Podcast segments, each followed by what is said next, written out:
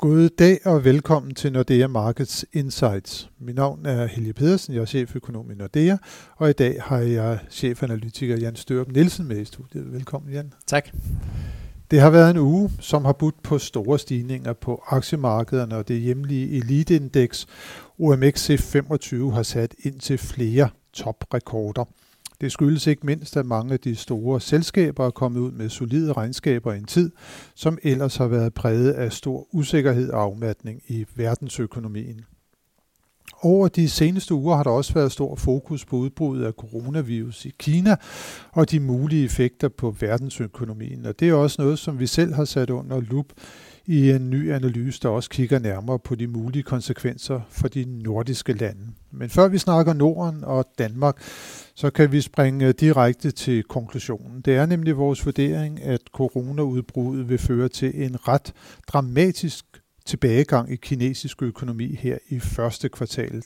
Og det vil også uundgåeligt ramme resten af verden, og ikke mindst de lande, som der ligger tæt på Kina. Faktisk vurderer vi, at verdensvæksten kan blive reduceret med et helt procentpoint i første kvartal i forhold til en situation uden udbruddet. Til gengæld forventer vi også, at en relativt hurtig inddæmning vil kunne medføre en hurtig genvinding af den tabte produktion over de kommende kvartaler, måske med undtagelse af nogle aktivitet i servicesektoren, som ikke kan hentes ind igen. Det gælder jo blandt andet restaurationsbesøg, øh, hotelovernatninger osv. Men øh, alt i alt forventer vi, at øh, på verdensplan, der vil udbruddet kunne reducere væksten hen over øh, 2020 med det, der svarer til 0,1 til 0,2 procentpoint. Og eftersom vi i forvejen øh, ligger relativt lavt på verdensvæksten med et skøn, der i vores basisscenarie hedder 2,8 procent øh, for 2020, så tyder alt altså netop nu på, at væksten i år kommer til at blive den laveste på global plan siden finanskrisen.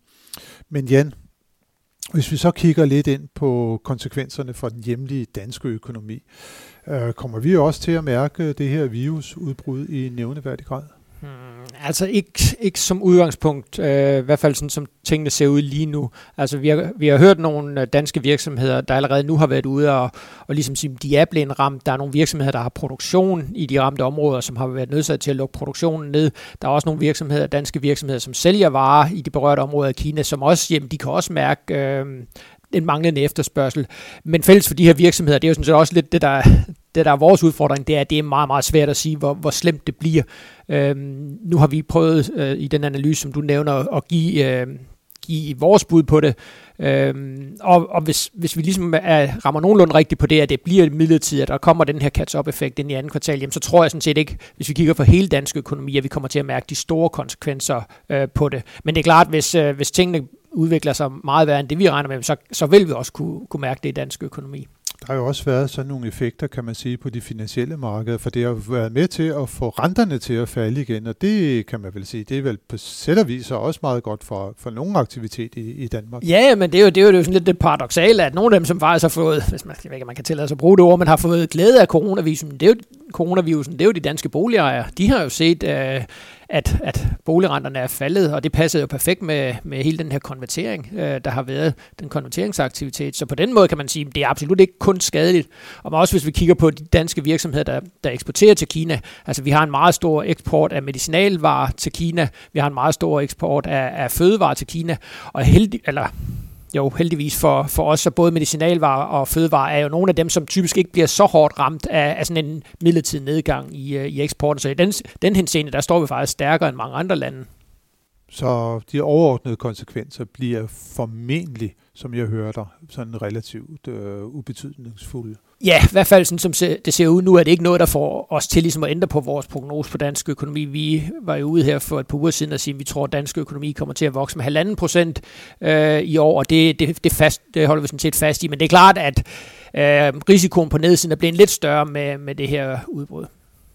Det er det, men øh, som vi lige snakkede om før, renterne de er faldet lidt, og man kan jo argumentere for, at det virker som en form for en automatisk stabilisator for, øh, for udviklingen i, i økonomierne. Og hvis vi vender blikket øh, så mod Norge, for det har vi jo også øh, taget med i vores analyse af konsekvenserne, så ser det ud som om, at norsk økonomi isoleret set kan være det er de nordiske lande, der bliver ramt hårdest, og hvorfor er det lige, det er sådan? Jamen det er jo fordi, den norske økonomi er meget, meget afhængig af olieprisen, eller de er meget afhængige af olieinvesteringerne, og dermed også, hvad der sker med olieprisen. Og vi har jo set, at olieprisen sammen med en lang række råvarer virkelig er faldet i pris på grund af øh, coronavirus. Kina er jo en af verdens absolut største øh, importører af, af råvarer. Øh, de, til at, at ligesom, øh, drive den økonomiske vækst, de har i Kina, jamen der har de brug for rigtig mange råvarer fra hele verden, og, og prisen på dem, de er altså virkelig, øh, de er virkelig sat under pres øh, på grund af det her. Og det, det rammer altså norsk økonomi, så, så ja, det, Norge er nok det land i Norden, der bliver, der bliver hårdest ramt af det, hvorimod øh, de andre, øh, vi, vi slipper nok noget billigere. Ja, fordi også faldende oliepris, jeg mener, nu kommer det til at ramme norsk økonomi hårdt, måske også russisk økonomi, og alle dem, der lever af at eksportere og producere olie, men, men alle andre lande, der importerer, de får jo så til gengæld ligesom forøget øh, købekraften, og det bliver billigere for virksomhederne med deres energiudgifter og sådan noget. Så der virker det jo også som en automatisk stabilisering. Jamen helt sikkert, og lidt ligesom boligejere, men bilejerne får også glæde af det her, så, øh, så der er jo bestemt også nogle, nogle positive gevinster øh, i forhold til, til, til de ting, der sker. Øhm, og men, vi, men i forhold til olieprisen, vi har jo også set, at OPEC-landene har været ude og, og indkaldt til, til krisemøde, fordi de er, de er presset af det her, netop som du siger, nogle af dem, som, som ikke laver ret meget enten at udvinde olie, jamen de er, de er under pres nu. De er under pres, Jan. Øh, den lavere oliepris øh, hvis vi så skal kigge på et af de vigtige nøgletal for dansk økonomi i næste uge, der kommer nemlig inflationstal, det kigger du uden øje på. Hvordan øh, skal vi vente, at inflationen har udviklet sig? Jamen formentlig øh, mere eller mindre sidelæns. Vi har jo en inflation, der ligger sådan lige omkring de her 0,8 procent øh, over året, øh, og det, det tror jeg, den kommer til at, at blive ved med i januar. Vi får sådan lidt modsatrettede effekter. Vi kommer til at se, at benzinprisen er jo faldet, så det kommer til at trække inflationen ned. Omvendt så er nogle af fødevarepriserne er formentlig steget, specielt svinekød. Vi kan virkelig se, at svinenoteringen er, er steget meget, meget kraftigt. Øh, den ligger op omkring 14 kroner nu, hvor den jo bare øh, for ikke ret lang tid siden lå ned omkring 8-9 kroner. Og det begynder formentlig at sætte sig i også i de priser, som vi skal betale ude i butikkerne. Så, så der er sådan lidt modsatrettede effekter, men jeg tror samlet set, så vil de mere eller mindre udligne hinanden, så vi stadigvæk får den her meget, meget lave inflation under 1%, øh, som jo er med til at, at give de danske husholdninger noget mere købekraft og være med til at, at skabe noget mere aktivitet i dansk økonomi. Så noget trækker op og noget trækker ned, men det er begge forårsaget af Kina? Ja, det må, det må. Jamen, det, det er rigtigt. Og det viser jo sådan set bare, at Kina fylder mere og mere i den globale økonomi, fordi det er jo rigtig en af grundene til, at, at svinekød er blevet så så dyrt, jamen det er jo lige præcis at udbruddet af afrikansk svinepest i, øh, i mange asiatiske lande har jo virkelig ført til, at vores eksport til Kina af svinekød er, er steget meget, meget kraftigt igennem øh, 2019, øh, og dermed også at prisen er steget kraftigt. Så jo, både faldende benzinpris skyldes Kina, og, og stigende øh, svinepriser, det skyldes faktisk også Kina. Det skyldes også Kina. De har fået øh, stadig stigende betydning for, for det hele. Uh, hvis det er, at vi, vi kigger på, på noget andet, der har stor betydning uh, herhjemme, uh, så er det jo, hvad der sker nede i den europæiske centralbank, Øh, ECB styrer renten. Øh, ECB ser ikke ud til at ville ændre på renten øh, overhovedet måske i år. Den danske krone, Jan, øh, den har jo været under et, et relativt kraftigt pres her på det seneste. Den, er, den, er, den ligger i den svage ende af, af udsvingsbåndet, og Nationalbanken er begyndt at intervenere for at, øh, at, at holde kronen øh, solidt forankret inden for båndet, men, men kan de blive ved med det, eller skal vi måske vente og se, at, at Nationalbanken kommer til at sætte renten op nu her, hvor ECB ikke kommer til at gøre noget? Ja, jeg, jeg tror det faktisk ikke, men det er jo rigtigt, som du siger, det, det virker til, at Nationalbanken skal bruge flere og flere kroner på ligesom at forsvare fastkurspolitikken. Vi så øh, øh, i januar, jamen der måtte de altså ud og købe øh, danske kroner for mere end 12 milliarder bare for at undgå en, en yderligere svækkelse af kronen. Så, og det er, en, det, er en, det er en betydelig stigning i forhold til de foregående måneder. Så, så Nationalbanken er bestemt, øh, det er bestemt noget, de kigger på, og det er jo rigtigt, som, som du siger, jamen, øh, det har altid været sådan, at Nationalbanken, det, øh, det her med at købe og sælge valuta, det, det, det er deres sådan, første øh, forsvarslinje, og når de ligesom føler, at den forsvarslinje kommer under pres, jamen det næste skridt vil så være at ændre på renten. Øh, og jo, der er bestemt en øh, mulighed risiko for, at Nationalbanken kommer til at, at lave en lille øh, selvstændig dansk renteforhold, men jeg tror det faktisk ikke. Jeg tror faktisk, at Nationalbanken øh, er, er umiddelbart sådan ok tilfreds med udviklingen. De, vi har en meget stor valutareserve herhjemme, mere end 400 milliarder. Den tror jeg sådan set godt, de kunne tænke sig at få lidt ned. Og så længe at jeg ikke taler om sådan et spekulativt pres på kronen, jamen, så tror jeg faktisk, at de er, de er rimelig tilfredse med at bare ligge og intervenere øh, på valutamarkedet. Men det er klart, at hvis presset bliver for stort, jamen, så er de jo heller ikke, altså, det er jo ikke fordi, de er bange for at sætte renten op, men jeg tror sådan set, at de, øh, de hellere vil, vil holde, øh, holde den her intervention, få nedbragt valutareserven lidt, og så må vi så se, når vi kommer hen senere på året, hvordan, øh, hvordan tingene udvikler sig. Der er vel også det i det, nu siger du, at man vil gerne undgå et, sådan øh, et spekulativt pres, men hvis der kommer spekulativt pres, så er det netop også nødvendigt, at man har en stor valutareserve, så jo mere man sådan ligesom drøbvis nedbringer den, jo mere sårbar gør man sig jo i virkeligheden også over for et muligt pres på kronen. Det er rigtigt, men, men jeg tror bare, hvis, øh, hvis man virkelig kigger ind i, hvad de tænker i Nationalbank, så tror jeg faktisk, at, at de er mere bekymrede for, at kronen bliver for stærk, end den er for svag. Det var jo det, vi så blandt andet i 2015, hvor der virkelig var pres på den danske krone. Der var problemet jo, at kronen var for stærk, Øh, og når vi kigger for eksempel på betalingsbalanceoverskud, nogle af sådan de grundlæggende balancer i dansk økonomi, jamen, så er vi jo bumstærk. Øh, så jeg tror faktisk, de er faktisk mere bekymrede for, at kronen er for stærk øh, hvor de måske er knap så bekymrede for, at den er svag. Og det er jo også det er jo helt klart skifte i forhold til den måde, de tidligere har reageret på. Tidligere har de jo altid været bekymrede for en svag krone, fordi netop, som du siger, så kunne valutareserven, så skulle den... Øh, det er det eneste middel, man har. Ja, jamen lige præcis, ja, at den kunne ja. bringes i spil, og så kunne man øh, måske øh, som udenlandsspekulant øh, kigge på, jamen kunne man tømme øh, Nationalbanken for valutareserven, og hvad vil de så gøre? Øh, men jeg tror faktisk, at de er, de er mindst lige så bekymrede nu for en stærk krone, og derfor tror jeg faktisk heller ikke, det gør dem så meget, øh, den udvikling, vi ser lige nu. Nej, men det er stærk krone, der kan man sige, der er det sådan set bare at trykke på sædepressen og printe nogle danske kroner, så ja. kan man så gøre, gøre noget ved det. Men øh, man har jo trods alt, når den bliver svag, så har man jo kun valutareserven og så rentevåbnet at gøre godt med. Det er rigtigt, det er rigtigt. Og derfor er, er det jo også sådan, at hvis, hvis de føler, at der ligesom begynder at komme et spekulativt element i det her, jamen, så er de jo heller ikke blege for at, at sætte den danske rente op, bestemt ikke. Men noget af det, som der holder hånden under det hele herhjemme. Det var, som du sagde før, det er betalingsbalancen.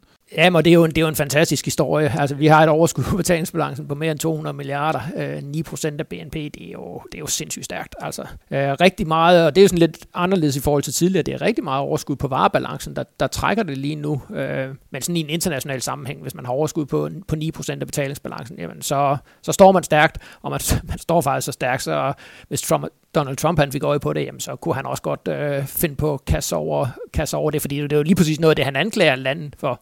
Men, men der gælder faktisk, at øh, hvis er, at USA skal anklage nogen for valutakursmanipulation, så gælder det for, kun for lande, der har meget højere niveauer for samhandlen ja, det er rigtigt, med USA, end Danmark har det. Så det, det vil han ikke komme til at gøre. Men EU til gengæld, Jan, de, uh, de kigger på det. Ja, det må man sige. I deres verden, der er det jo faktisk næsten et problem, at vi har så stort overskud. De betragter det jo som en ubalance. De siger, at man må maks have et overskud på, på 6% øh, af BNP på betalingsbalancen, og der kan vi sige, der ligger vi jo, der ligger vi jo et godt stykke over. Uh, men igen, det er lidt svært, hvad skal vi gøre ved det? Men altså, det er fordi, vi, øh, vi står super stærkt øh, med, nogle, med nogle virksomheder, der, der virkelig øh, gør det godt rundt omkring i den globale økonomi.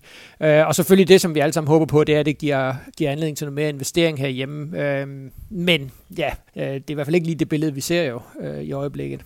Altså det bliver måske lidt svært at få de øh, store overskud på betalingsbalancen bragt ned, som EU gerne vil have det. Vi får faktisk øh, på mandag, der får vi jo tal for det. Hvad skal vi vente der? Vil det fortsat være kæmpestort? Jamen det tror jeg. Jeg tror stadigvæk, vi, over, altså vi kigger jo tit på det over de sidste 12 måneder, der tror jeg stadigvæk, vi vil ligge med et overskud over 200 milliarder. Øh, så det vil sådan set bare bekræfte billedet, og så må vi så bare håbe på, at Donald Trump han ikke, øh, han ikke får øje på det. Ja, han ikke får øje på det. Så har vi så vores øh, BNP-indikator, den kommer jo faktisk så om præcis en uges tid på næste fredag.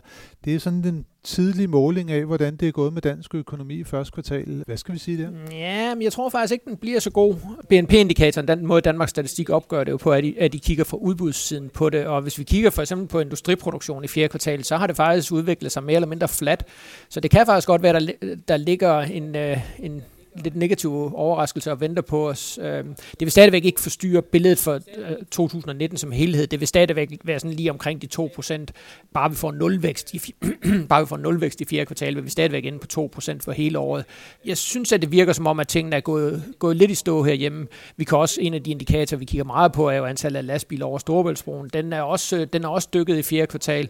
Øh, vi kan se, at virksomhederne melder i mindre grad om, øh, om flaskehalse, så, så det virker som om, at tingene er er gået ned i tempo i fjerde kvartal, og det vil formentlig også afspejle sig i de, i de tal, vi får på fredag. Og så bliver det jo så spændende at se, om det er så en udvikling, der er fortsat herinde. I det, ja, øh, og der må vi sige, der, der hjælper coronavirus jo bestemt ikke på, på situationen, om ikke andet i forhold til bare virksomheden, sådan opfattelse og risikovillighed, der er det jo bestemt noget, som, øh, som formentlig kunne mærkes. Det bliver på alle måder en uh, super spændende uge, som vi ser frem imod. Det er jo også uh, vinterferie næste uge, og der skal både du og jeg jo afsted, så vi kommer ikke til at se sådan måske lige, hvordan det er, nøgletallene de kommer ud.